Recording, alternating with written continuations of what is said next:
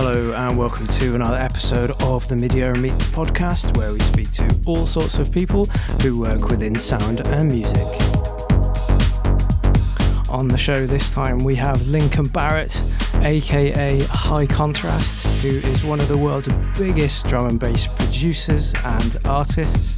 Uh, his first album, True Colors, came out in 2002, and his most recent album, his sixth, came out in 2020 called Notes from the Underground. Uh, he's released a prolific amount of records and done some incredibly high profile remixes and live sets over the years. He's also touring with a live show as well, and uh, you definitely got to check out his music. Uh, you can donate to the podcast if you want to support it. You can donate via PayPal or via Ko-fi. Uh, this is all done by me in my bedroom by myself. All the editing, the research, the promo, the write-up. Uh, it's all done by me, so any support is greatly appreciated. Okay, let's get on with the show. Anyway, the first thing that I asked High Contrast was about his musical beginnings.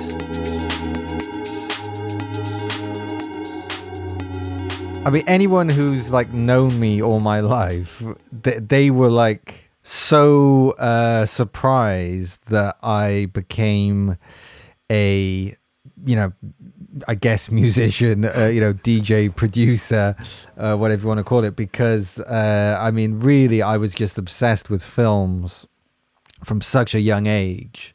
You know, basically from about five, and then started making my own films when I was about ten or eleven and you know everyone who knew me was like oh he's going to be a film director you, know and and and then i i just did this 180 move where i i just seemed to kind of lose all interest in in uh, the visual and just completely became obsessed with audio uh, around when I was kind of 17. So that then by the time I was actually studying film in university in my late teens, it already felt like kind of a, a, losing battle, you know, that that film was fighting uh, for my attention, and uh, you know, I went from watching hundreds of films a year to watching maybe one a year. Yeah, I mean, I mean, it was just, and you know, may, maybe this is to do with. Um, you know my my potentially kind of uh, neurodivergent um, thing going on in, in my head, but you know the way I, I become kind of obsessed with something, and and that that is it. Like I'm I'm just so focused on that, and then I'll move to something else, and uh, it, that is the new focus, and and it's just that you know, and and that that really happened with this kind of switch from film to to music, and um yeah, the, the, to the point then where you know I, I didn't even bother going to my graduation at university, and I managed to sign a record deal just before um, graduating. So I, I just went straight into into a music career. You know, I, I, was just kind of immediately touring and releasing the first album um, straight out of the gate. You know, when I was like, I guess I finished it when I was like twenty one. And then, you know, then it then it took a number of years where I eventually did kind of find my love for film again, and I started making music videos and, and things like that. And and you know, ever since then, I've been trying to kind of get back in in the film game, but it's. Uh, music just keeps pulling me back in you know it, it's it's a very kind of uh, seductive thing you know because to make a film you kind of need an army of people you know and it takes you know you're looking really two years at least to, to, to, to, to see a project through. Whereas you can get a beat going in five minutes, you know, and, and, and it's yeah. just, it's given me that kind of creative fix, you know, and, and, and I find, yeah, music very seductive like that.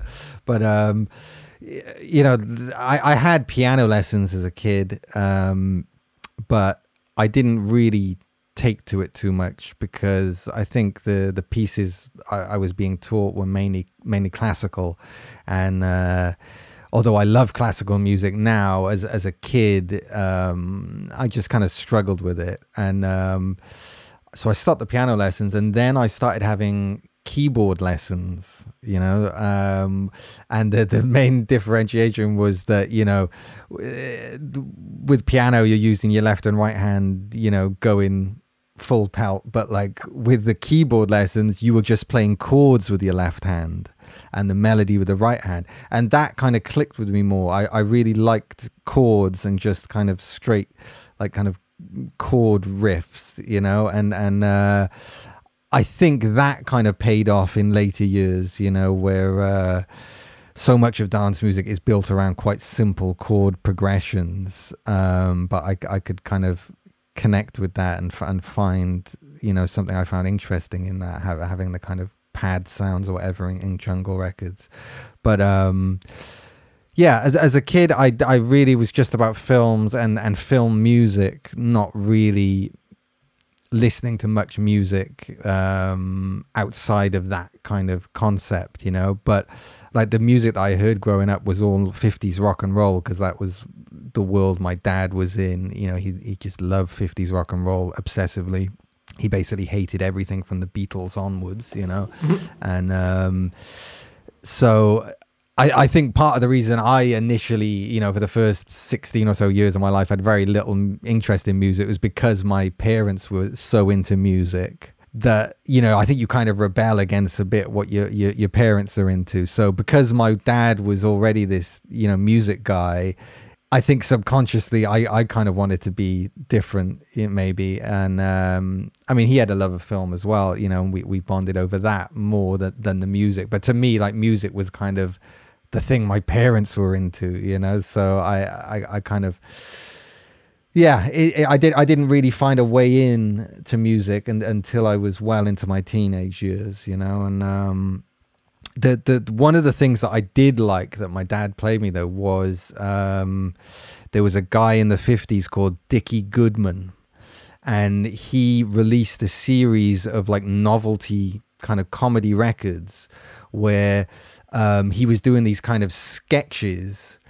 Um, like one was like about an alien invasion. Another would be in like a hospital or, or something. Yeah, and uh, but basically he was like it was almost like a little kind of radio play, but he would say um, you know, we, we now go to hear from the president, and, and then he would like cut in a line f- from a from a rock and roll record, you know, and it'd be like a what babaluba, what bam boom, or something, you know, as if the president had said that. Like it was just this kind of ab- absurd comedy sketches. But I loved that what yeah, he was yeah. doing, and it was really sampling before anyone had any idea of sampling, you know, and he was like cutting in like lines from Elvis as as gag lines to like questions he was setting up, you know, and of course, I mean, this was like before there were any laws about sampling. So this was like really the first time where the whole copyright issue of, of sampling w- was coming into play because he was having these hit records in America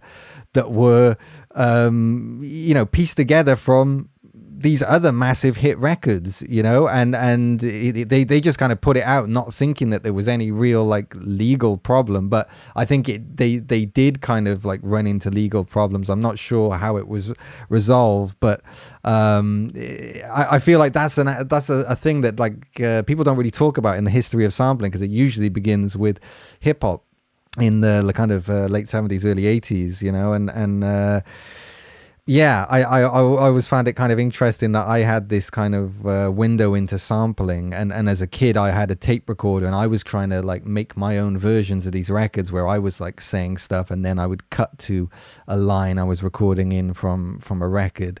So I, I think that was like maybe my first attempt at kind of like making I don't know if it's like making music, but like uh, I, I I still consider myself more as an editor of sounds than a musician. So I guess that that kind of fits in with that, you know. And the the other thing um, that that I recall from my childhood was, you know, when I started having these keyboard lessons, and I had one of those, uh, you know, like Casio type keyboards that had um, the preset rhythm tracks on there, you know. So there was like a ballad drum beat and then there was like a rock drum beat and there was there was a heavy metal drum beat you know i can't remember how i was aware of it but i knew that the sex pistols did that cover version of uh, frank sinatra my way and um, that as a kid that the, the, just the bizarreness of like this punk band covering uh, Frank Sinatra, it, ju- it just really clicked with me. And I remember like um, in my keyboard lessons, you know, the, the, the songs I was like learning were like all these kind of like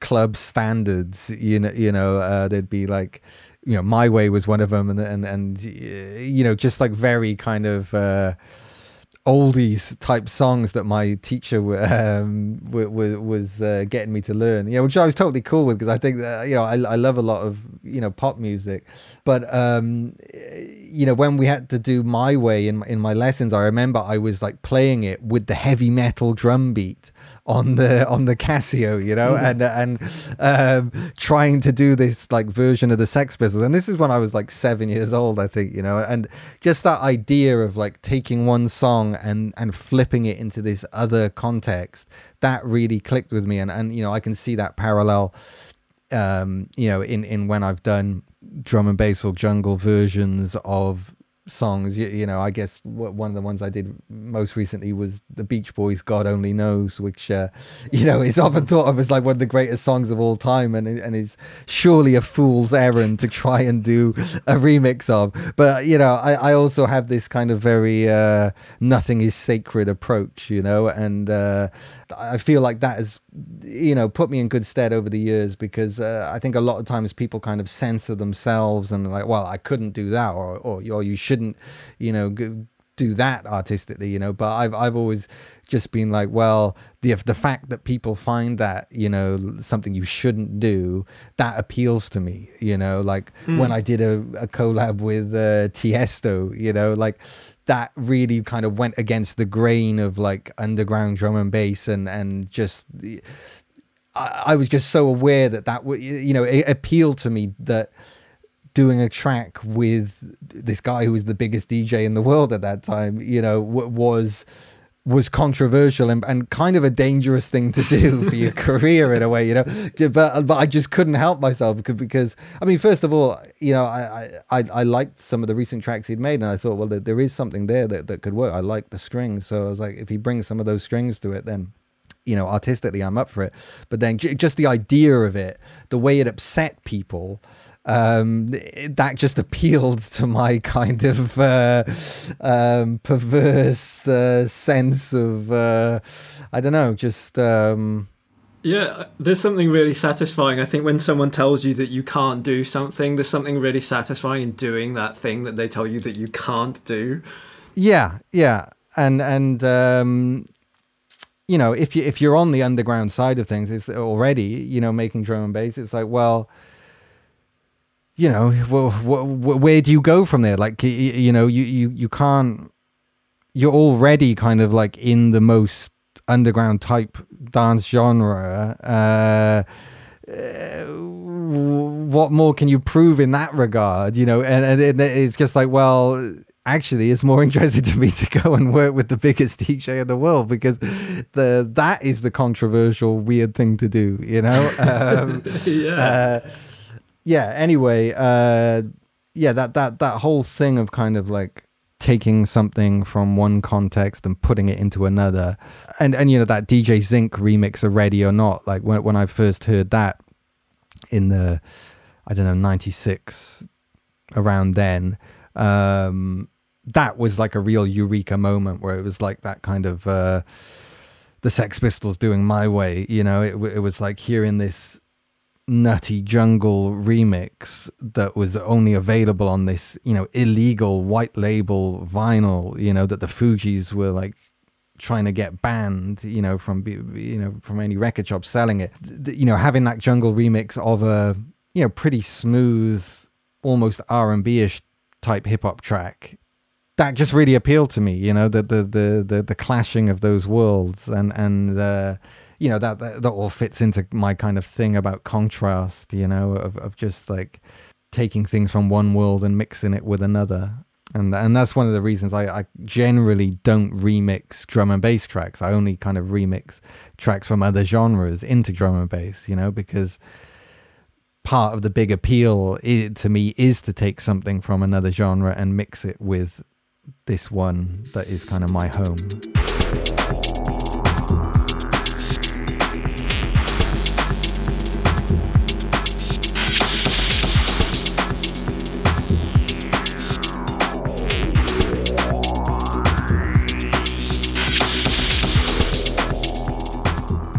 definitely, definitely, and it's sort of like you have you seem to have like a no boundaries outlook then to to making music. Yeah, yeah. I mean, like I, I just kind of feel like if if it is making me buzz in the studio, you know, if if, if, I, am just kind of getting the vibes, um, then uh, that that that's all that matters, you know, and and um, if it winds some people up, then uh, that's even better. But. Yeah, I really liked what you said as well in an interview. You were talking about um, someone asked you about your guilty pleasures of pop, mm. and and you said I don't think there are like guilty pleasures. I thought that was a really great answer to to just open up and say that. Y- yeah, yeah, I, I kind of think. Um, yeah, it's it's a weird one that, that where like, well, if you enjoy it, then there is nothing to feel guilty about, you know. Uh, and it's a weird concept, isn't it? Yeah, and I, I guess it's like a snobbishness that can exist, you know, and and I, and I think there has been a bit of that, especially like in drum and bass over the years. That you know, I always remember. Um, one of the first documentaries I ever saw on TV about um, drum and bass. There was a a great documentary where they followed um, LTJ Bukem around on tour, and he was like doing raves in the UK, and then there was a bit when they're in Japan, and uh, um, you know that was one of the first times I was really kind of like seeing what DJing was all about, you know. But I remember that there was like a guy they interviewed outside the rave, um, a, a, logical progression event, you know, and, and that type of drum and bass was called intelligent drum and bass, you know, which, you know, I, I love good looking and Bukem like that. That is, that's me all day long. But I, I, I never really like the name intelligent drum and bass because it's suggesting that there is stupid drum and bass, you know, yeah, and, and and you know I have a, a, a a lot of love for kind of jump up drum and bass, you know, and and people are sometimes kind of shocked by that, but for me, it you know I love Bukem, but then I also loved the jump up side of it as well. And Nicky Black Market is, is, is one of my favorite DJs, you know, and uh, I just remember in in this documentary there was a guy who was like um, talking to the camera. You know, I guess he was off his head, but you know, he, he was like, you know, this isn't like stupid jungle. This is intelligent drum and bass. You know, and I just thought, ah, oh, man, you, you know, like it. It's not about like whether something. To me, it's not about how clever something is. It's just the vibe of it, you know. And there can be really boring so-called intelligent drum and bass tunes, and then there can be like really kind of exciting tracks that that are you know you they they might think of as as stupid uh you know you know um and you know but but like sometimes just the most simple track you know where it's just the drums and bass and like that's it. That can be enough you know if it's just got this vibe to it you know and especially when it's played on a sound system.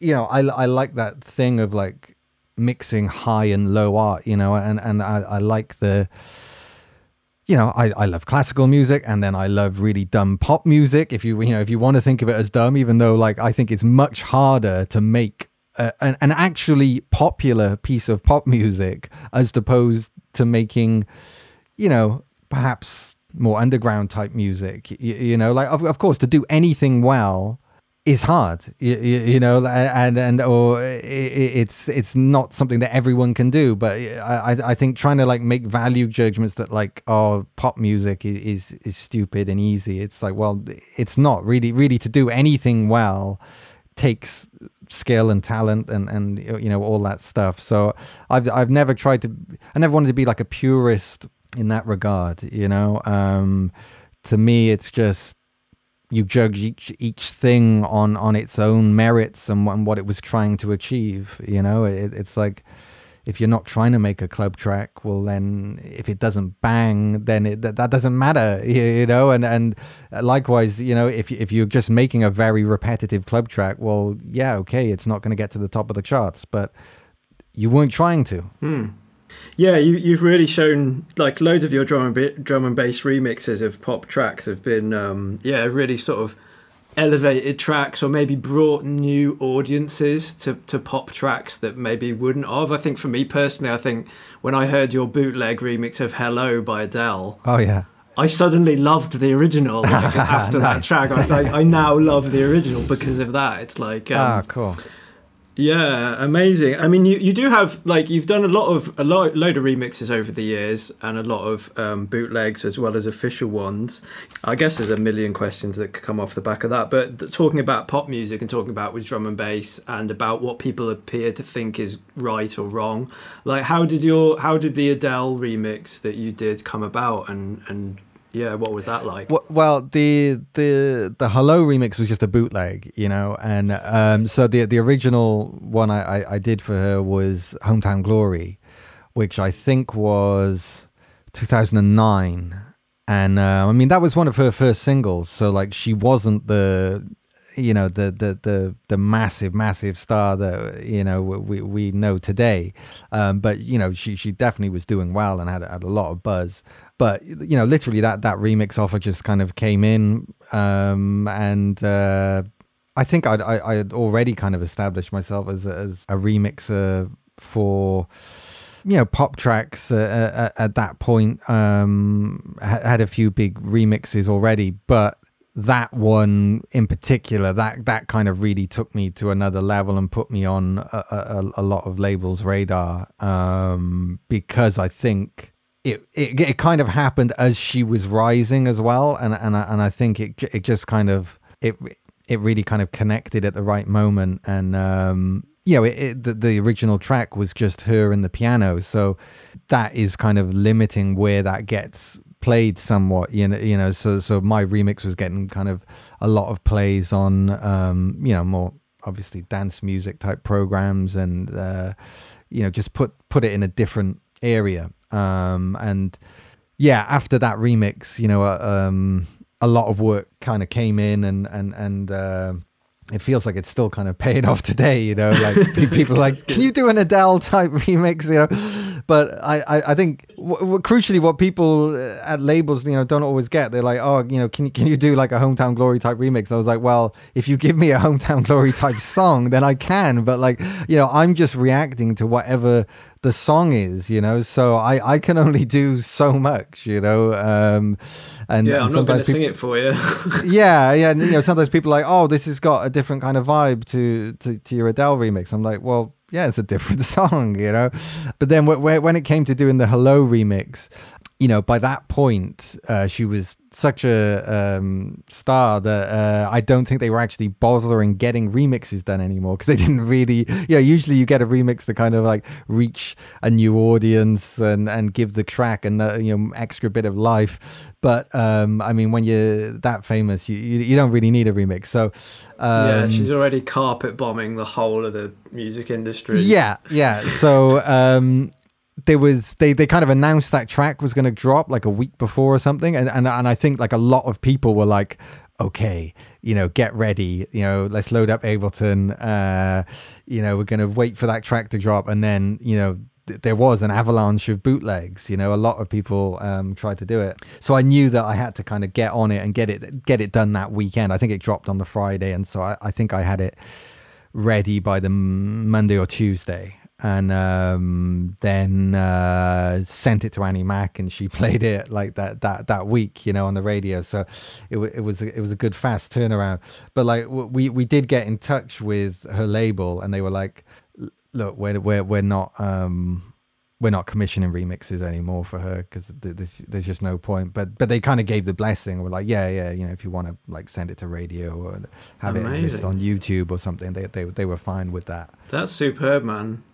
I guess, um, yeah, we're going to go, we're probably going to do a bit of a, a memento style interview here where we now switch back to go early okay, days yeah. again.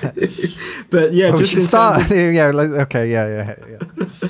I've got like Polaroids all around my room. Um, so yeah, what were you using to uh, once once you would when you were using your keyboard and your piano and stuff? Where did you go on from there to start developing your own track?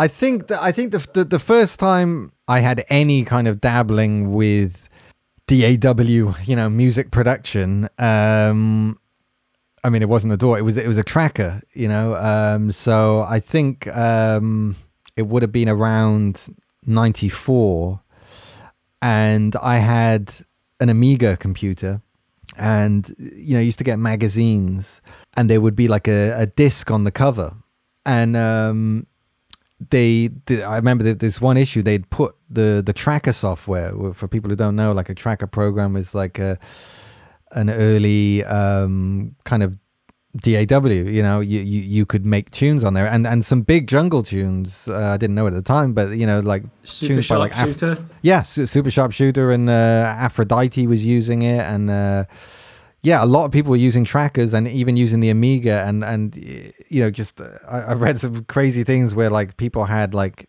two Amigas wired up together and, and like trying to sync it. I mean, I mean and like using that to trigger a, a hardware sampler and um, yeah, it, it, you know, people were, were, making big records with Amigas and, and, and it was like 12 bit, you know, like so very lo-fi uh, sound quality.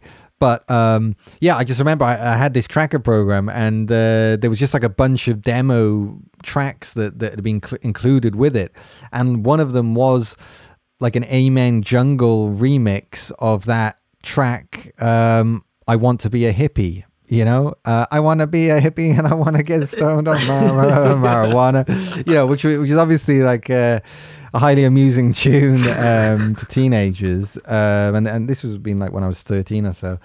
And yeah, that was probably the first time I ever heard the Amen was was on on this uh, demo tracker remix of I Want to Be a Hippie, you know? And, and yeah, I, I just, I had no understanding of raves or DJing or anything like that. So, like, I just thought it was really weird, but I, I kind of liked it. And I tried messing around with the tracker, but it was just a bit too complicated. And, and, uh, I just carried on playing video games, you know? And uh, so I, I, I kind of forgot about it. And then a couple of years later, then when I was 16 and now had a PC, again had another uh, magazine and uh, i guess it's kind of nerdy uh, but uh, there was a i think a cd now on the cover not a floppy disk but like a cd on the cover and uh, they had a demo of cubase Oh yeah, and it said, Is it, it said music? maybe I, I can't quite remember, but um, I just remember it saying on the cover, with this demo of Cubase, you too could make your own jungle tune. And even though I, I barely had any idea of what jungle was, it, it was just something kind of clicked. I was like, oh, cool. I, I, I'm going to have a go at this.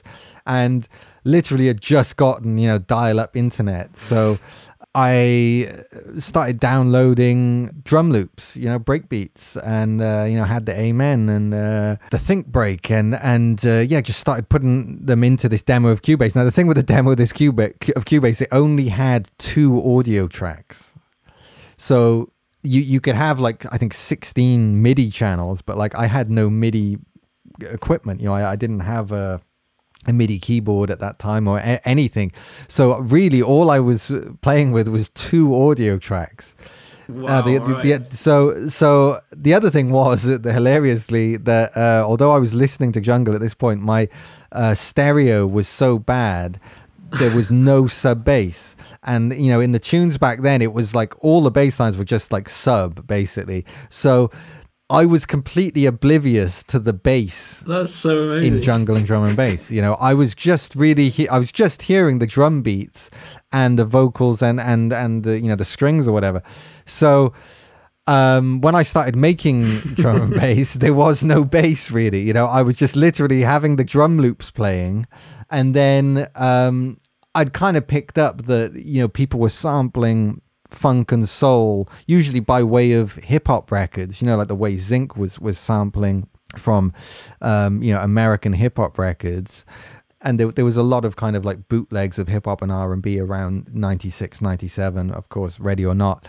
So I, I I had kind of like you know I I was a bit into hip hop, so I, I knew about DJ Premier and and how he sampled soul, and so I just went and got my mum's Motown CD box set and just kind of went through this like I don't know eight disc you know box set looking for for loops and that that was a real kind of education on on on you know what makes a good loop you, you know and uh yeah, went through, sampled a bunch of stuff, any little bit of vocal that was clean as well. I was taking, and so then I, I was just basically had you know the the drum loops and these Motown samples and y- you know like if i wanted a vocal to play i had to like cut out one of those elements because i only had two yeah, you got to lose the you know lose the beat Uh, for a minute. so yeah that that that was the the start of it really and and then um eventually i got you know the the, the proper version of cubase and i was like oh now i've got eight audio tracks you know? And uh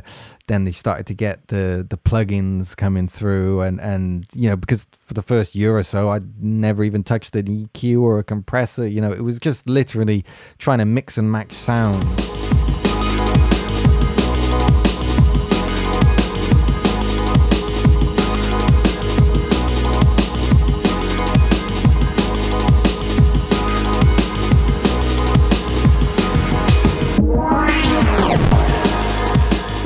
and it was still a couple of years before I had like a MIDI keyboard. Like uh, uh, a lot of the um, early tracks I made, like things on my first album, True Colors, that was made without um, a MIDI keyboard, with you know, with, without any um, you know synths or anything.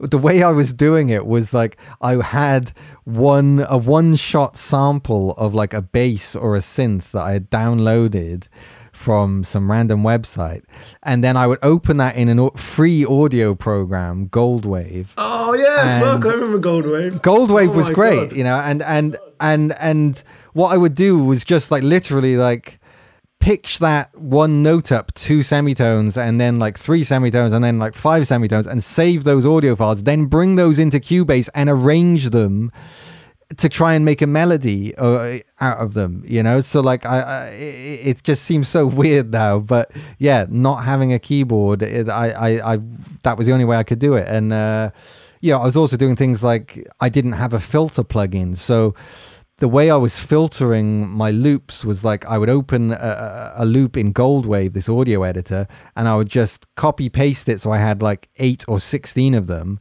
And then there was like a filter effect within Goldwave. And I would just set it to go, you know, from like a high pass to a low pass or something, you know, and then save that and then bring that into Cubase. And it was like, you know, I couldn't mess with it then. That was that was it. It was recorded like that, you know. I still swear that there was like a particular sound to that, and and the the, the way those things filtered, they sounded so great on like disco loops and things like that, like on on, on my early records. It, it just had this very particular sound that I've never heard replicated on it and anything since. And I've been trying to like get that sound for years, and it's you know, it's, it's always the way that like this free this free program, you know, that um, was shareware or something, you know. So yeah, I, th- I think like with enough time passing, anything can be made kind of like nostalgic and uh, you know takes on a a particular rose tinted patina you know like uh, i'm sure that in in time to come people will be trying to replicate the sound of uh, you know uh, 128 kilobyte um, mp3s you know that they used to hear on limewire or like you know the early version of ableton that was like low quality. I think people will be like you know trying to want that get that crunch back you, you know. There, there'll probably be a plugin at some point that emulates you know early ableton algorithms. Um Oh, definitely that. Yeah, I think they're on like version 20, so that could be a huge. yeah I, th- I think there actually is a plugin that replicates lossy mp3s Is there? That's cool. There is a plugin which replicates the. I'm going to forget what this classic sampler is now. Maybe it's the S100. Um, there's like a like a, a, a VST that replicates just the filter. Right. Of, oh, it's not the S100. One of the old one of the old samplers with the filter. yeah I, I, I've got i've got the the s950 plugin That's the one. Yeah. S950. Yeah, Yeah. yeah, yeah, yeah. French French company, I think. Yeah. Um, yeah, Uh, there are loads of different sampling. Um, yeah, sampling sort of uh, crushing and, and like replication engines, aren't there now? Yeah, I mean the you know the the, the funny the funny thing is that you know like uh I think I was maybe one of the first people in drum and bass to go completely in the box, you know, like I like I just started working with audio in Cubase. I never touched MIDI for the first couple of years and and you know my early records were like maybe I was using this thing called sound fonts um which Yeah. which was Can you basically explain what a sound font is? Because it, it, it was basically like I, I you know I, I was buzzing when I, I, I got a hold of it because it basically let me turn an audio file into MIDI you know so so that i didn't have to do this thing where i was like pitching them up manually in an audio editor and and re-importing them you know so it was almost like a, a, an early virtual sampler in a way, you know. So, so I, I had created my own sound font libraries of my bass sounds and synth sounds and things like that. Of course, now you just drop an audio file into sampler in Ableton or, or whatever, you know, or Kontakt, whatever you're using. But um, that that yeah. was that was kind of like the the early a, a weird kind of precursor to that. But I, you know, I never used any hardware. I I was all in the box, and uh, I you know at, at, the time I came through in uh, you know around 2000 that 2001 that that was um, you know, had been kind of unheard of. You know, the, the, the standard thing was that you, you know, probably had Cubase hooked up on an Atari ST, and it was all MIDI, and you were using a hardware sampler like the Akai or the Emu, and you had um, the Mackie mixing desk that everyone swore by in drum and bass. You know, and this this meant you had to have like a decent amount of studio gear you know like th- this was thousands of pounds worth of gear you know whereas i was using a cracked version of Cubase as a as a teenager. You know, um, I bought it once I'd made money from releasing some records. You know, um, nice to but, know you bought it now at this point that you do yeah, it now. I just bought it last week. No, uh, but no, um, so yeah, you know, I, I didn't have any of this uh, studio equipment, and um, I was just in the box, and that that is just what I knew, you know, and. Uh, after a couple of years, someone I knew actually gave me an Akai sampler. You know, a guy who'd been producing drum and bass, and he was like, "Oh, I'm not really doing it anymore." So you know, have this sampler. I was like, "Oh, great!"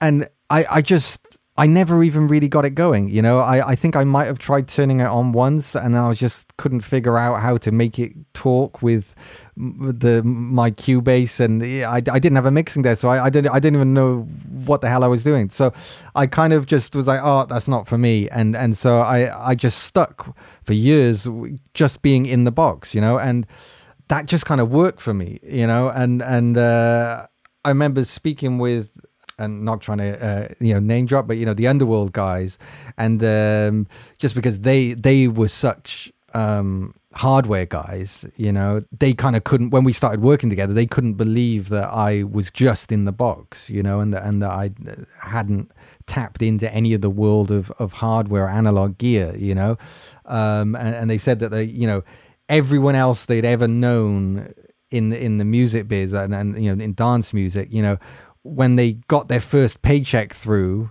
from you know releasing a record or having some kind of success you know the first thing they did was was go out and buy gear for the studio you know like, like he said that that's just what everyone did and he was like you're the only person we've ever met who never did that you know uh, and it, what and did it, you buy what did you buy I probably time? just bought DVDs, you know. Um, like I, I, I, I don't know, man. I'm, I'm, I, um, yeah, I, I don't really know. I, I, I think uh, I did buy the Proteus 2000 so- sound module kind of kind of early on because um, it had a great Rhodes keyboard sound on it, yeah, you know, and and the I, organs I, are great on them. Yeah, and I, and I I, I love the the sound of the Rhodes, and uh, or, you know, you know I, I couldn't afford a real Rhodes at that point, so I was like, you know, I'll get this sound module, and I, I, I got, I did get a MIDI keyboard that I, I could hook up to it, but I couldn't get the computer to to work with the MIDI for some, you know, it was meant to work, but like I, I just wasn't clever enough to to get it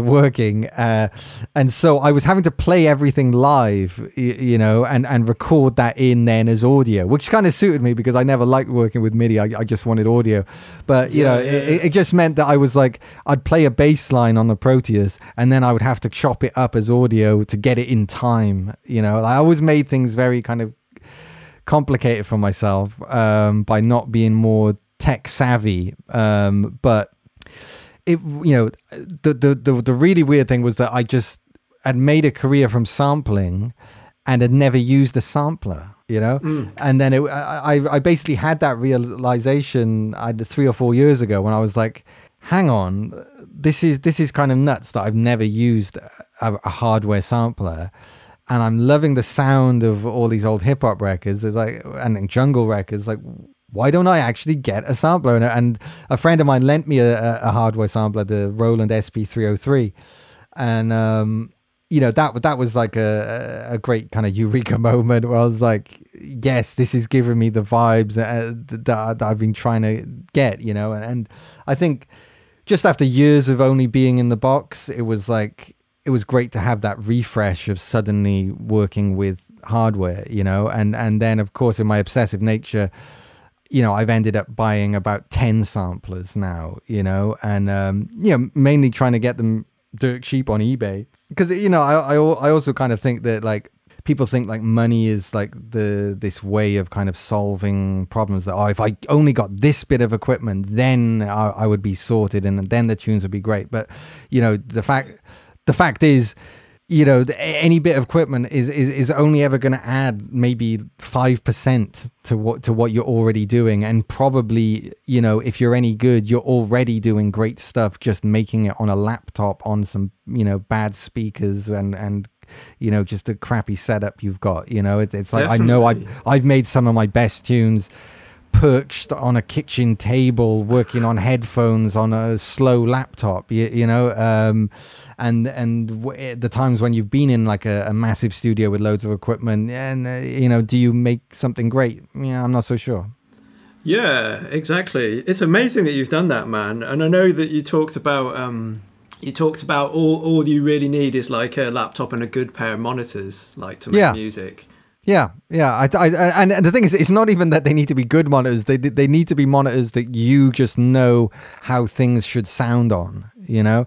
And and I think by listening to like tracks that you know sound great, um, you know, by other people, reference tracks, by by listening to them on your monitors and, and, and kind of developing your ear to to to be able to pick up on on what things should sound like um, or what good things sound like on your particular setup in your room on, on your monitors.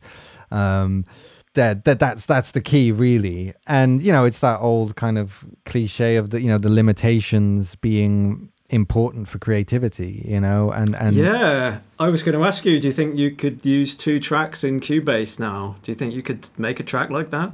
Um i mean uh, it would be an interesting challenge. Um maybe that's going too far but but but you know i think the principle is right you know and and especially in this era of you know potentially limitless capability of of you know digital workstations you know like uh, you could have an essentially infinite amount of tracks in in ableton or cubase and you know as many plugins as as you wanted running per tracks that that your uh, CPU will permit, I feel like, yeah, you almost have to kind of impose some limitations on yourself because um, it's almost too much freedom, too much power.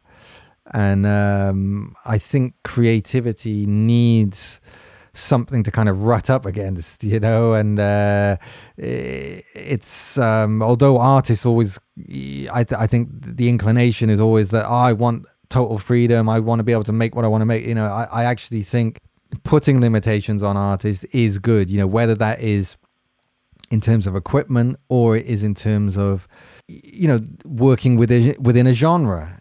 You know, um, it's like drum and bass is quite regimented and you know you could technically make anything you want but I, but I think there is that thing of like you want djs to play your records. You want people to be able to dance to the records generally. You know not everyone is, is necessarily making that but for most people i think that is kind of how they want the music kind of received.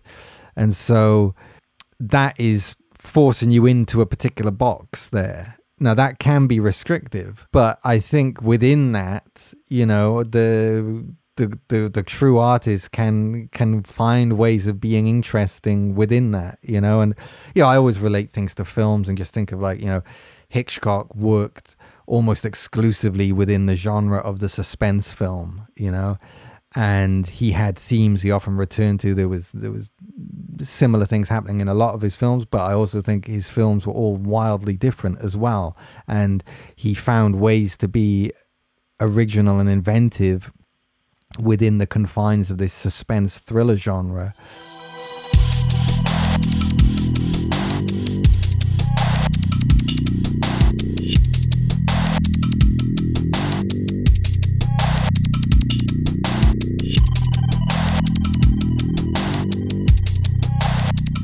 Absolutely. I, I think the film Rope is a good example of, yes. and, and like Dial M for Murder, those those films that are like enclosed in one space. Yeah and they're able to make it so Yeah. tense and and, and, so and I mean th- like like that that is like Hitchcock was seeking out stories that were so limited you know he loved that that like it all took place in one location you know um because he's like if it works within that then it's going to be great you know um and you know then the way he kind of like took that to another level. As with rope you know it was that he came up with the idea of like trying to make the whole movie in one continuous shot you know which um hadn't really been done before. And um although the limitations of the equipment at that time meant that you could only shoot in uh 20 minute reels.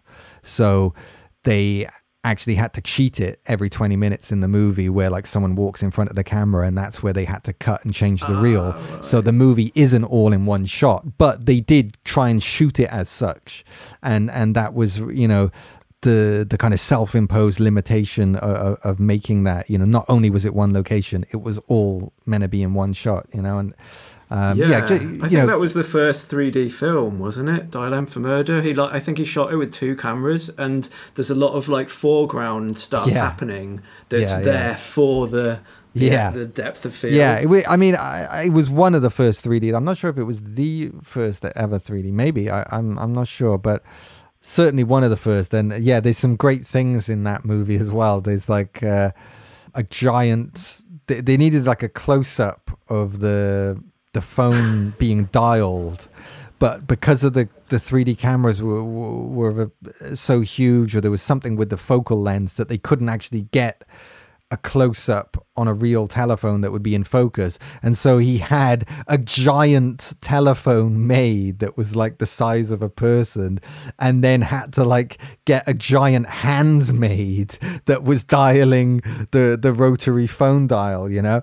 And, uh, you know, so in the movie, when it goes to the close up of this telephone, you're seeing this giant fake finger dialing, you know, which Yeah, sort uh, of like Thunderbird style, like puppetry. yeah yeah yeah but but you know i i i love the the kind of uh the facade uh the, the you know the the way when you're watching hitchcock films they're like you know he never really tried to go for uh re, you know realism um he he was never scared of like you know rear projection you know not just in like car scenes but like even in just dialogue scenes uh, you know like there, there would be like the background painted and and just like very fake back- backgrounds. But you know i i like that kind of thing. I like foregrounding that uh, the movie's not r- real you know be, uh, and and i kind of distrust more like films that try and go for like a, a documentary type realism or kitchen sink realism because to me you know it, it, it you're, you're you're trying to like make out that it's real when we all know it's not you, you know? And to me it's it's disingenuous. Whereas if you're just uh, actually foregrounding that how fake it all is then to me that is being realer you know? Because because you, you you're not trying to trick me in that regard. Um I, I i kind of respect that more Definitely, there's a great sort of um, there's a great documentary of, or, or it probably comes with the um, the film Rear Window, where it, like divides up the scenes and how it's all made, and yeah, it's amazing the the sort of vast scenes that they had, and they also had to use really bright, uh, not well, they needed really bright lights, which were unbelievably hot as Yeah. well, weren't they? yeah Yeah. So yeah, so many more considerations to setting a film than what you. Oh wow, today. yeah, yeah. I mean the yeah the the the kind of uh, the high key lighting that they had to use back then, and and just the the, the size of the cameras, the size of the re- sound recording equipment, it's it's just nuts. You, you know, like how a- anything ever got made. I guess that's why you had to have the kind of industrialized studio system because um, it was just so complex and and uh, cumbersome. Um, you know, whereas today, you know, shooting on a tiny DSLR or a, a drone and things and things like that. I mean, it's uh, it's pretty wild, you know. And you, you, I kind of wonder, you know, like what what what people like Hitchcock and, and Orson Welles, you know, what they would be making today, you know, and I, I think you get a kind of taste of that with uh, Scorsese, you know, because um, he kind of really embraces the latest tech and, and, and you know, and things like the Wolf of Wall Street. I think a lot of people don't realize that so much of that movie is like CGI enhanced, and uh, you know, in the way that like Hitchcock was shooting against fake backgrounds a lot. You know, a lot of that movie is is against fake backgrounds, and you know, like the yacht that appears in that film in the wide shots. You know, that's a CGI yacht or green screened in, and and there's a lot of like fake buildings and fake backgrounds and things like that. You know, and I I kind of really like how Scorsese is this I'm not sure how old he is now, in his 80s probably, you know, and and and he's like using cutting edge technology um, in his movies. I think that's pretty cool. Yeah, there's such a huge parallel between like music making and filmmaking. Like if you think back to early filmmaking, was like hugely complicated. You need massive amounts of budget. Um, I guess early days of making music. Um, yeah, if you if you had like uh, what was that the Fairlight if you needed a Fairlight yeah, to yeah. sample stuff with it's 30 grand or something like yeah. that yeah yeah yeah i mean I, I, guess that is kind of what we've seen over the last uh, i suppose it's happened over the last 30 years where um, filmmaking and music making were traditionally done you know in a studio or by a studio um, and and they, that has become a lot more accessible to a lot more people. It's it, the, the the tech has got cheaper and more compact, and more minimal, and um, a real democratization. You know, people can people can make hit records in their bedroom now and do and and they have, have been able to for a number of years now but um you know that that's quite radical from from where pop music was you know in the 60s 70s into the 80s Absolutely. you know and and the same yeah, with films yeah. that you know i guess one of the earliest examples i i, I can think of is, is, was really like the blair witch project of a film being shot you know not on film and and being a very cheap independent production and, and becoming this you know global smash hit movie and and you know now th- there's um a lot of films, you know, that are made for very cheap and uh, you know simple independent productions. They're they're going out on Netflix and reaching millions and millions of people. Um, so, yeah, I th- I think that is one of the you know the the, the plus sides of, of kind of technology and as as things uh, uh, have progressed over the years. You know, the downside is that uh, with things being more accessible, it means that there's less quality control you know and so trying to find a good film on netflix can be hard and uh, trying to find a you know a good song on spotify maybe uh, yeah right. it, it's trickier. yeah, I, I, was just going to say that there, there, there's so much material. It's, it's not even necessarily whether you know they're objectively good but just the things that you think are good you know trying to find what you like um, is maybe trickier because it's just like this flood of you know inverted commas content everywhere you know and and trying to navigate that you know without really much guidance you know it, it, it's like the curation is really being done by the algorithms you know uh, mm. and you know that was one of the the cool things about traditional radio you know that uh, you, you there would be people like John Peel or you know then like Annie Mac that you know if if you felt your tastes aligned with them, then then you would kind of follow them and and uh, you know listen out for things that they were recommending. Um, and it used to be that you go into a video shop and maybe you'd have a, a, connection with the person there, or they would know your taste and, and, and they would be able to recommend the films for you, you know. And uh, it, it, yeah, with record shops as well. Exactly. Yeah, yeah, the, you know, when I worked in a record shop, uh, you know, if there was, if I, if I heard something come in on a promo that uh, I thought was, you know, there was a particular customer that that would connect with, that you know, I'd keep it back for them, you know, and uh, I think that that has become trickier with just the yeah, there being too much stuff out there, you know, and and, and how you navigate through it, and it, you know, I find it yeah it, it, weird how you meet someone and you know they seem really clued up say about music you know very very knowledgeable and then you mention like a particular act and and they've never heard of them you know and and you're like oh wow you know and, and it's just like yeah that is totally possible that you know there are spheres of music you have no idea uh, are going on you know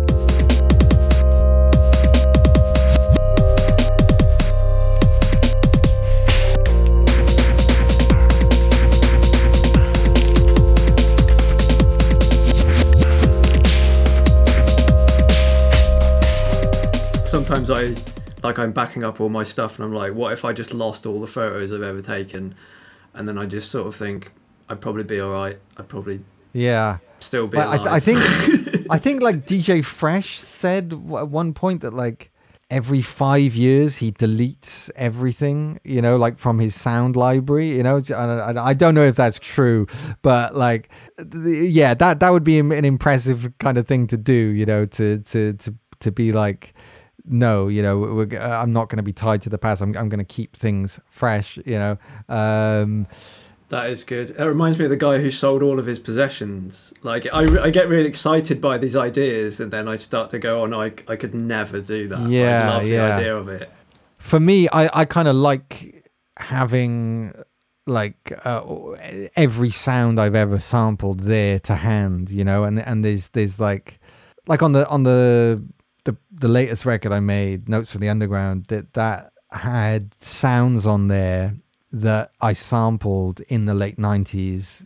Um, you know, some of the first things I ever sampled, and you know, if I had used them back then, it wouldn't have been as interesting because they were kind of of that moment. They were like jungly type sounds, and you know, I was still figuring out how to make stuff, so it nothing came came out but then by the time I was uh, like started releasing records in the early 2000s and then into the mid 2000s, it was like, well, that wasn't really the right moment for them because jungle was seen as kind of passe at that point. And so it didn't kind of make sense to to you had to wait longer for things to come back round in a cycle. So now here we are like 20 years later and i'm like actually all these jungle sounds i'd sampled from the late 90s um, this is this is their moment actually you know? So so i was able to kind of draw on on on those early sounds and really have those kind of authentic kind of little samples um, and, and that, that that was quite satisfying to me. Yeah i can completely understand that. Um, i noted down just like there was there was like time stretching in there and uh, jungle there was like some stabs orchestral stabs and piano stabs and yeah. well like yeah it, it sounds great, man. I really, really enjoyed listening to that oh, latest oh, album. You. Yeah, and I love the sort of aesthetic of it, the the sort of eight bit. Yeah, I mean, I, I was drawing on.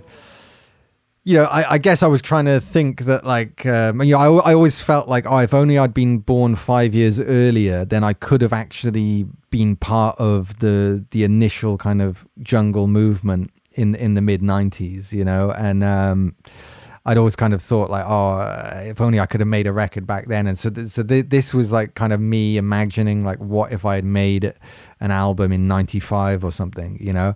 And and so that that is why using those samples, it, it seemed to fit. Um, but I also didn't want to be. I didn't want it to be like a complete throwback relic, you know. I, I, I tried to strike a balance where it was definitely of that era, but also felt like it could work today. You know, and and uh, it, it's it's a tricky one to, to to try and get right, I think. But hopefully, I did. Where it, it feels old and kind of current as well. I, I I didn't want it to feel kind of too dusty or too tied to the past. I tried to give it an energy of today. You know, I, I don't know. It's hard to articulate, but um, you definitely did that, man. Yeah, no, I think I think that you articulated that very well. Yeah, I think um, yeah, there are a lot of core jungle elements in there that you can sense and feel. But yeah, there is definitely like a freshness to it. Um, I guess a lot of the jungle records were like really moody and um, I don't know, sparse, like super sparse, yeah, weren't they? Yeah. And um, um, yeah, I think you ha- you still do have that space in there. You have that. Mm you you have like um yeah you brought the two worlds together nicely. Cool thank you. Yeah man. Um i guess let's talk about cardiff because um yeah there's plenty to talk about there. I mean there's i've got so many notes here it's absolutely ridiculous and oh, we're wow. not going to cover okay.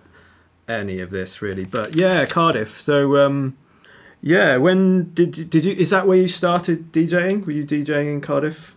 Yeah i did. I i i, I think the first dj gig i ever did was in newport actually, and it was at a under 18s R&B night, and uh, yeah, I came on and started playing uh, drum and bass, and um, I was also emceeing at the same time. You know, I I, I guess the the kind of uh, youthful naivety or, or something. You know, I, I just thought, yeah, I, you know, I, will I'll DJ and I'll MC, and I you know I got all tangled with the microphone and the headphones and. Uh, they actually had to kind of pull me off after uh, like half an hour because uh, the kids were going too crazy in the club, you know. So they had to. Uh, oh wow! They too to, hyped. Yeah, I had to take it down uh, to smooth R and B vibes again, you know.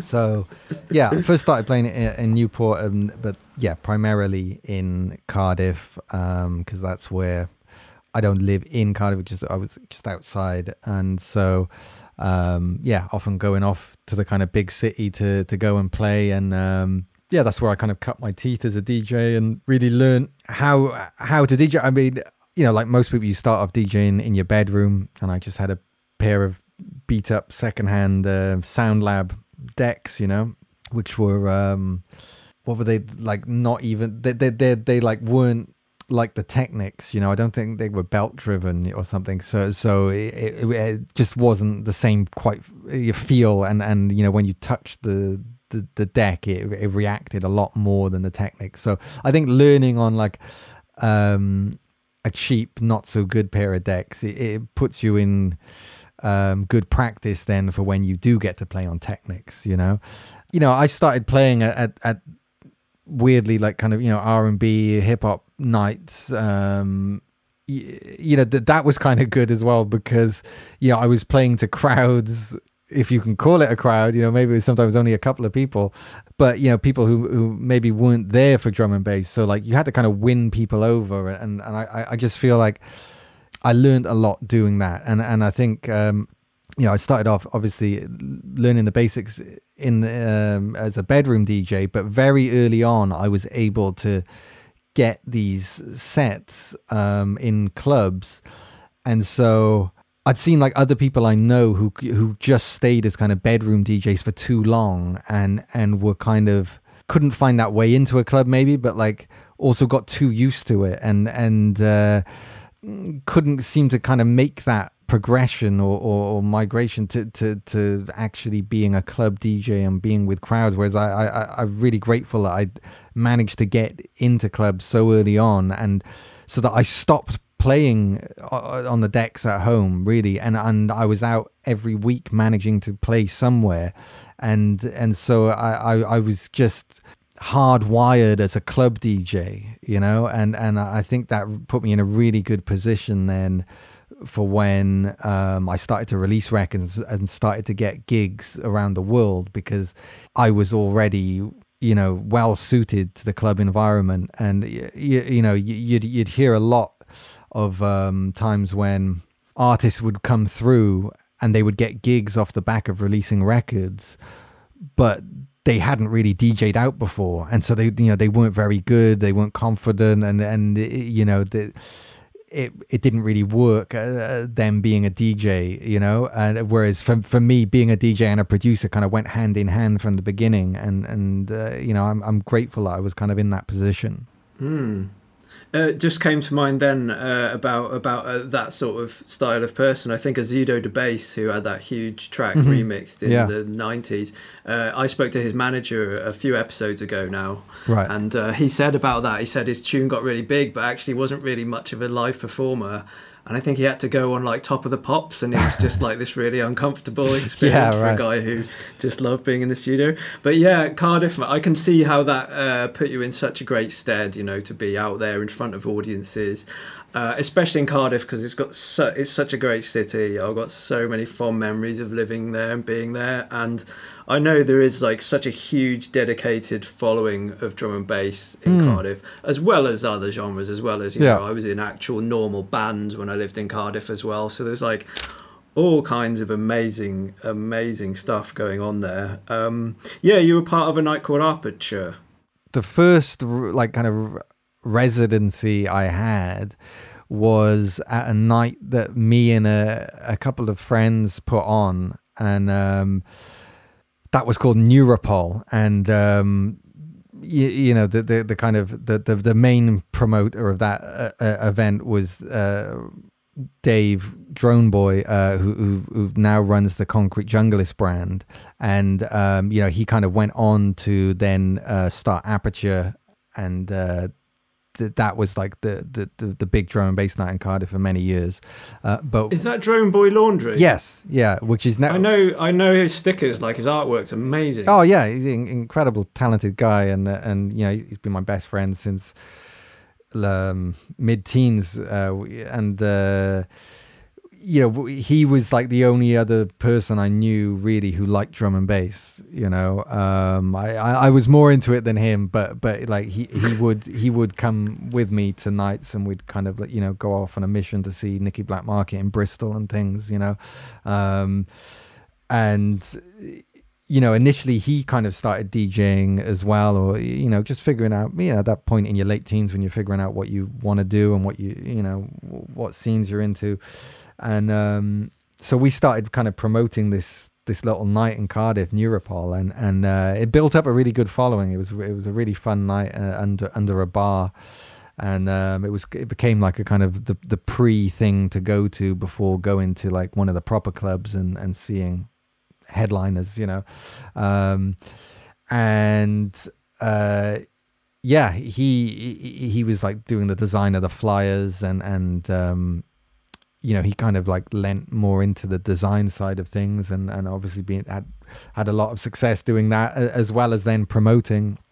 And uh, yeah, he he's one of the the real kind of figureheads of of the Cardiff drum and bass scene. You know, he he's been um, the glue holding uh, holding things together. I think for for a number of years, and uh, yeah, yeah. Because um, wasn't Tom Rockwell, Tom Green, Tom Rockwell, wasn't he? Yeah, in Cardiff too. Yeah, yeah, yeah. Um, you know, I, I remember when uh, Tom Rockwell came into Catapult Records where I was working. You know, and when he was just, I think, into um, like metal, hardcore stuff like that at, at, that time, and and you know.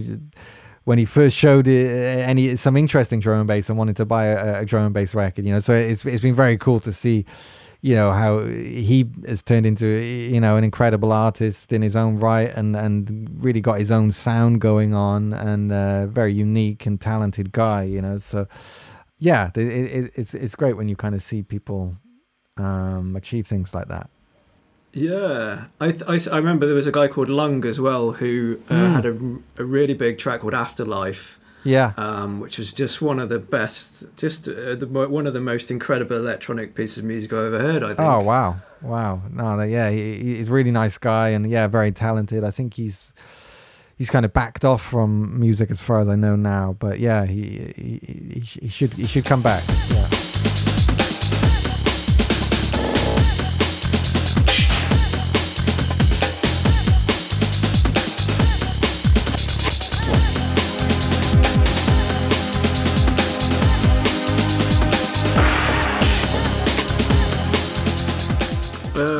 Oh, I wanted to ask you about um, Shotgun Mouthwash and working on the Terminator. No, not Terminator Two. Trainspotting Two soundtrack. Yeah, what was the? What, how how did all that stuff come about? The video, the the film, the uh, yeah, like the you, you, know, with that track, um, it's obviously you know quite a weird thing for me to make. You know, it, it's like this kind of I don't know, half rapped glam rock distortion song. I, yeah, very odd, but I think that was like the result of growing up listening to rock and roll from my dad and and it and it just being there in my subconscious and and then eventually it kind of like burst forth you know and there was yeah just a, a period i was in where I started messing around with guitars for the first time. Like, I, I, don't know how to play the guitar, but I just got a cheap guitar and was just like trying to make some noises. And uh, I, would always kind of like wanted to, you know, be a rapper as well. You know, like I, I, I loved kind of, you know, the art of uh, writing poetry, you know, and and and and being inspired by so much hip hop, you know, uh, I'm I'm well aware that you know I'm I'm not best suited uh, to it. But um, I can't help but dabble from time to time, even just for my own kind of amusement, you know. And and so uh, having this kind of bit of an MC side to me, you know, um, that that comes out very occasionally. And and uh, yeah, just one night I just just in the studio got on this weird tip where I think the album I was making around that time, Night Gallery, my idea was that like each track would be as if it was by a different artist, um, as if you're kind of, you know, the album is like an art gallery and, and, and you're going walking through like seeing different artists work on the wall. I was kind of thinking, well, what if each track was by a different artist that I liked, you know? And so there was like a kind of Daft Punky type house track on there, and then there was you know, um, the, the, this kind of like uh, crazy rock rapper guy, you know, and and uh, I, I, was a bit influenced by that band Suicide, who uh, Diplo and MIA had sampled um, in the in their track Born Free. That that's what kind of put me on to this this kind of uh, so-called no wave um, early eight I think oh, late seventies, early eighties New York uh, act called Suicide, which was just this like very repetitive, minimal, kind of distorted proto punk type thing. Also, then I heard a. I, I, well, I'd always liked this record my dad had made, uh, where he had written it for Shakin' Stevens, and, and uh, but it was it was like um, my dad had written the lyrics and it was just like this very repetitive almost like a loop of, of like a rock and roll music loop but the lyrics were just this like stream of consciousness of american pop culture you know and um, i can't think of the the the name of it um, right now. I'll, I'll uh, see if i can find it. Um, yeah yeah it is, so the, the the the track by Shaky that my dad wrote was it was called Holy Moly, and and it was just this um, yeah, kind of insane stream of consciousness, the listing of, of American pop culture, you know, that my dad was kind of obsessed with, but um, just like mentioning all these different like superheroes and and and just random things that that, that uh, my dad was into, and. Uh, that just really struck a chord. I was, I just thought that was so cool, just having uh, this like song that almost felt like I don't know proto rap as as, as well, and and just it, it, being this stream of consciousness consciousness. Well, anyway, I just got on one one night, and and the, this stream of consciousness came out, and and it's kind of like, uh, it, it, yeah, it makes me laugh because it, it's like it's just very highlighting the difference between like me and my dad, you know, where like mine is like this kind of. Uh, even crazier, darker, distorted bastardization of, of this song holy moly you know and um like my references are all kind of like nihilistic uh you know the zodiac killer and, and and things like that. But there's still the kind of the same type of humor and and pop culture references you know?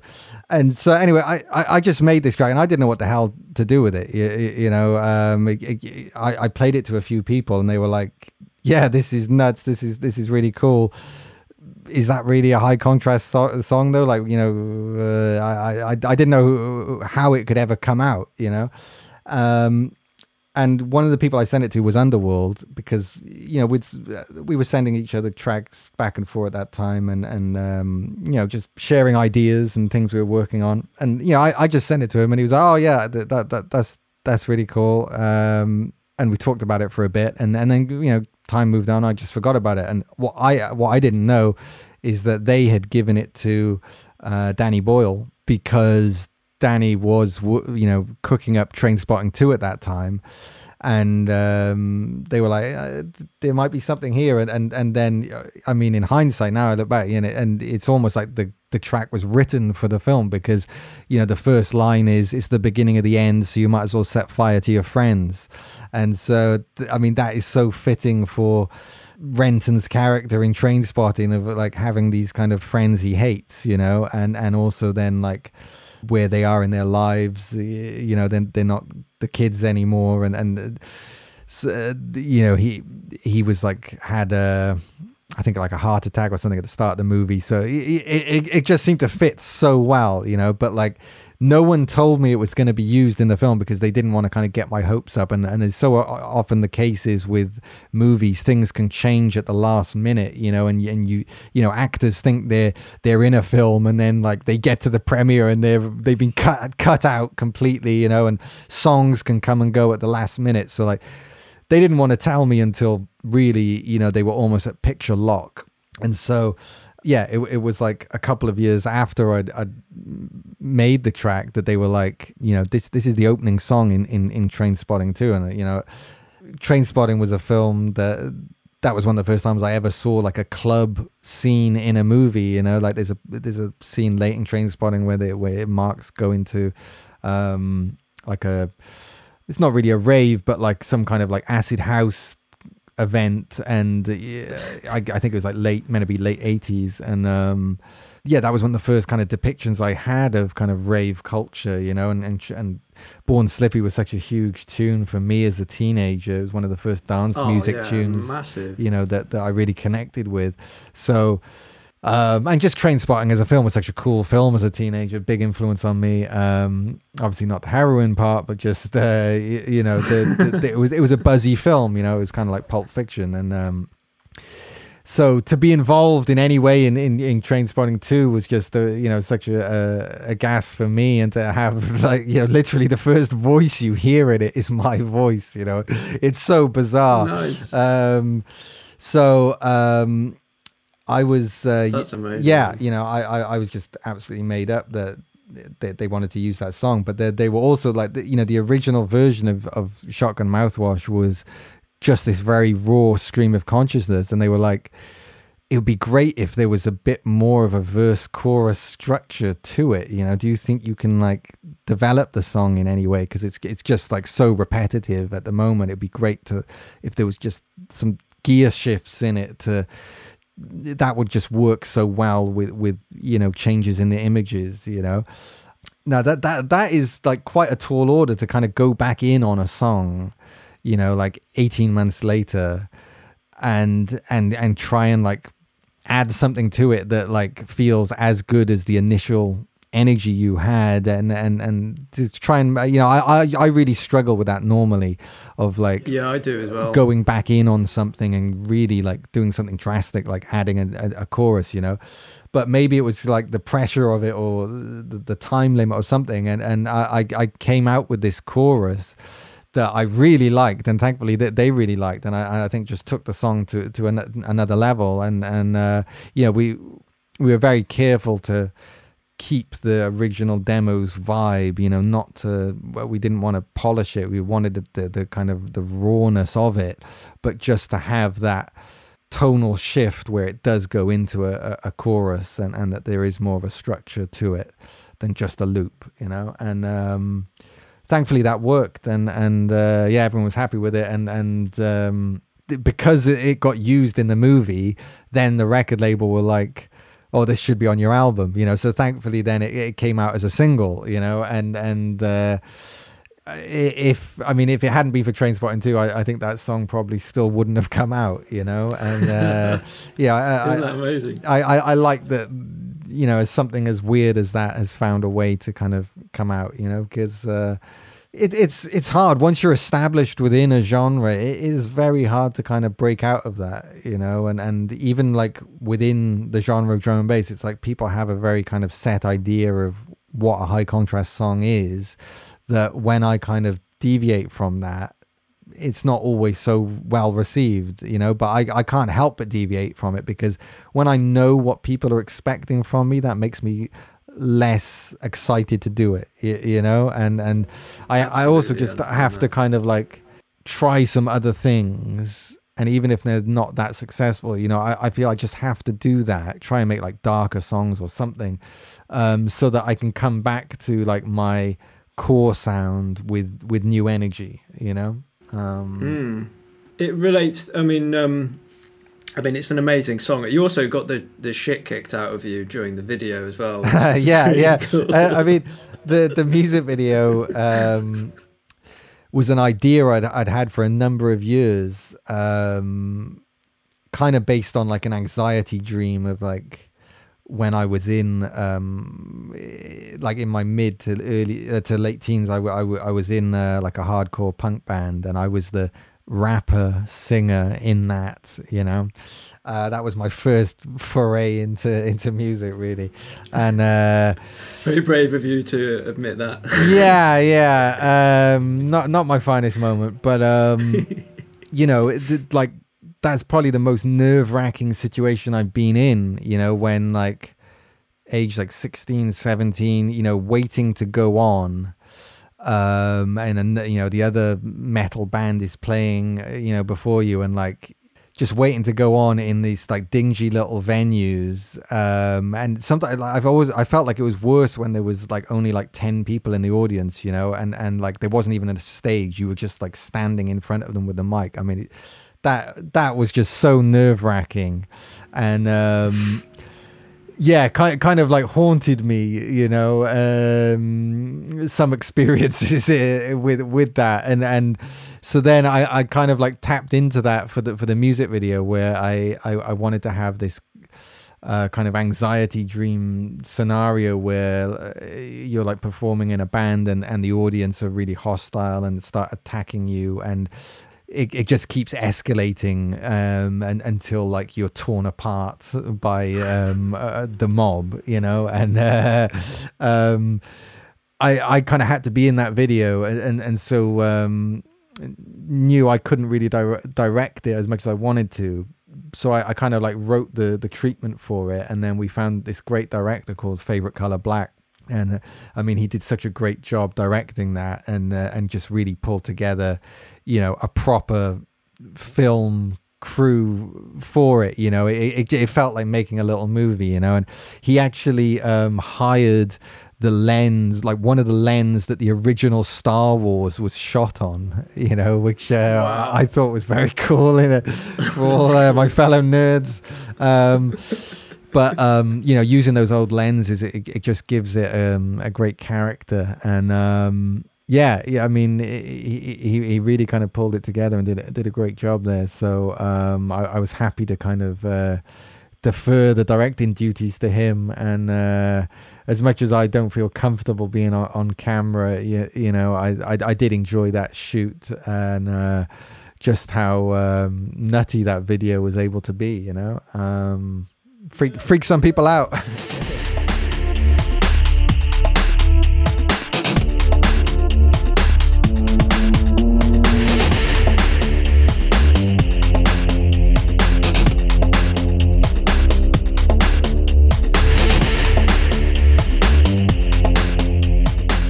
Yeah, it's a brilliant video. I re- I totally remember it coming out as well um, because I just interviewed the girl who's the bassist in your video. Oh, uh, really? Cool. Panera. Wow. So I, I just interviewed her like about a week or so before that video yeah. came out, and then I was it was just so mad to see her next to you and just be like, wow, this is craziness going on. Um, but yeah, she's an amazing bass player, yeah, uh, an amazing yeah. person.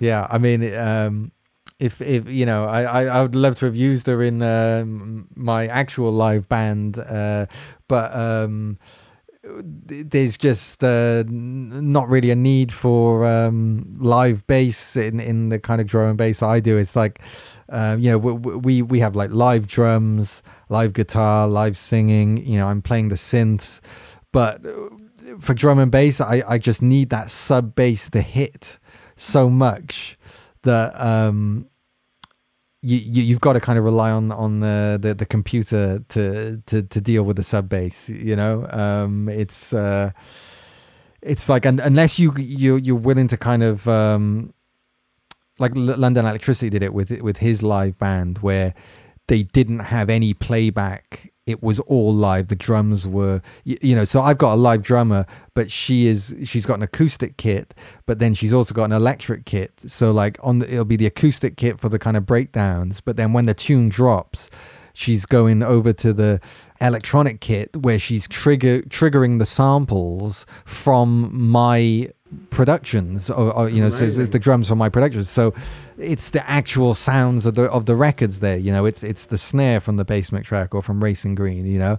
And for me that was just really important to be able to have that. And um, couldn't quite figure out a way of a, a, live bassist working in in that in that scenario you know. And and uh, um, but whereas like London Electricity, he just had live drums all the way. There, there was no uh, electronic triggering, and um, you know had the the bass played live. And you know, obviously, when when you go that route, sonically, it's going to be quieter than things with you know electronic production to it you, you know mm. um, and and you just have to kind of accept that embrace that and and that is what you're doing and that and that's cool but for me I'm I, I want the record if we're doing it live I want it to hit like it does on the on the records you know um, to me the record is the definitive thing and so the the, the live has to try and uh, match that you know? Other, other people uh, have, have different opinions on this you know and and they're like the live performance of a song that is the whatever that is at that time that is the definitive version and the studio version is just a moment in time kind of thing. But for me, I don't know, being a perfectionist or something, I, I just the record is the definitive thing. And and so I, I didn't do a live show for many years until it, the, the tech got to the point where I was like okay we can actually do it live where it sounds pretty damn close to the record. Yeah that must have been an amazing step to, to, to take those tracks out of pull them out of Cubase and sort of see how they're going to work yeah. on a live setup. Yeah and um yeah, I, I, I mean, just so grateful that I was able to find the the great band members that I did. You know, it it, it just uh, it just really worked out where we all clicked on a personal level and and just being able to work together and just having a a, a, a great thing going on on the stage you know it, it's like you really feel like you are in a proper band you know and and uh, just seeing like how audiences react to hearing these tracks live, you know, uh, hearing the vocals on "Remind Me" or something that you know played live, it, it's it's just so uh, uh, you can see it's so emotional for people, and, and um, you know, after, after years of only playing tracks as a DJ in in the in that kind of club or, or, or festival environment uh, to to switch gear and, and be in a band, you know, because often I feel kind of. I don't know, a bit, a bit awkward when I'm like on a massive stage at a festival and like it's just me there DJing. I'm just playing some tracks, you know. I, I, I sometimes feel like it's just a, a, weird imbalance, you know. Like there should be more people up here, you know. yeah, so like ha- there like ten thousand there and one. Here? Yeah, yeah. So like having a band in that environment makes a lot more sense to me, and and and it's good to be able to do that. Yeah, I, I totally get that feeling, and also the feeling of not putting you know, not wanting to be in front of cameras and stuff like that, and being con- self-conscious. Like, I totally get that. Yeah. Yeah. So it's quite, uh, you know, nice to hear like someone of yourself, you know, the stature and the the. um Yeah, I, I kind of struggle in the in the the kind of age of social media. You know, it's like. I don't I don't want to put myself out there really, you know, and, and I, I think it it kind of pays in in having some mystique, I think. Um, but y- you know, you you it's a tough one. I think certainly for new artists, they have no choice. Like you, you, you, you really do kind of have to put yourself out there uh, with your, you know, personal brand or however you want to word it. You know, um, but yeah, it's something I'll I'll ever forever struggle with. Yeah, man. Well, I've never sort of noticed that about you or anything, but um, okay, cool. yeah, it makes sense. Makes sense yeah. to me. Cool, man. Well, just um, finally, is there any sort of um, like philosophy that you go by, um, profound or not, that you sort of that you live your life by? I don't. Yeah, yeah. I don't know. Like I've. I guess just like the idea of contrast has always just appealed to me, and um, I suppose the thing of nothing actually means anything without its its opposite. You know, it, it's like it's very hard to kind of describe something or talk about anything without invoking its its opposite you know? And and um you know obvious things like you know life and death and day and night. But i i also think that that kind of gets at um that that if if nothing has kind of meaning without its opposite, like then then you, you're kind of bouncing back and forth between these poles, and uh, that that kind of dance between those uh, extremes that you can never actually get to the heart of of the one thing is is is kind of getting at that you know there there there is no definitive like meaning at, at the heart of things. You, you, know what i mean? Like you you you can try and like get down to the core the core of something but it's not there you know and i almost feel like it, that is paralleled somewhat in quantum physics of you know from from a distance reality seems like it like it makes sense that it's tangible that you know a chair is a chair but you know when you burrow down to the quantum level um when when you go to look at like the the, the essence of the thing the the when you go to look at it it, it it's not there you know and and that everything is kind of there and not there at the same time uh as far as my understanding of, of quantum physics is.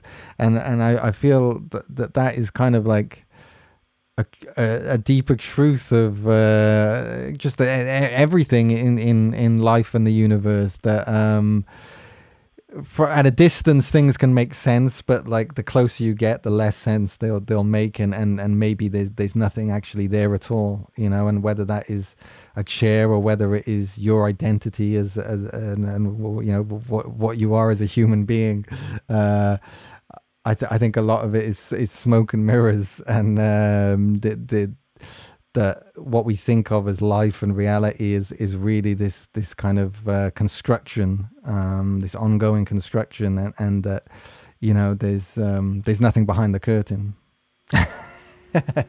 Amazing, man. Make, make of that what you will. Uh, that's just that uh, a random nihilistic thought for you. But... No, that's superb, man. I I really totally get that, and also just in terms of like just diversity in things, you know, allowing both ends of each spectrum to exist and coexist and not saying that one's right and wrong. Um, mm. Yeah, it's really good one, man. That's great. Cheers. I can't follow it up with any like. Yeah, yeah. I'm not sure where we go from here, but uh, yeah. No, it's very deep, man. Well, thank you. I, thank you very much for speaking to me today, man. It's been my pleasure. pleasure. No problem, mate. Thank you. Wow, what an absolute pleasure it was to speak to uh, uh, one of the biggest drum bass artists in the world. What an amazingly humble guy too. Um, unfortunately, we didn't talk much about video games, which I would have loved to have done, perhaps another time. Uh, but yeah, a really humble guy, um, someone who's incredibly talented, and um, you can see why he's been able to really uh, reach for the stars in terms of his careers, in, in terms of being really amiable, down to earth, and friendly. Uh, absolutely amazing guy. I've got huge respect and a huge amount of love for Lincoln. On the show next time, we have a loop artist who's American, who won a national competition for uh, Boss loop pedals a few years back. Um, she's an amazingly talented loop artist, and we have a really nice chat about what it means to be a loop artist and how you can make music in that way in 2020. Thank you very much again for listening. Please support the podcast if you can. I'm midierror, and I'll see you again soon.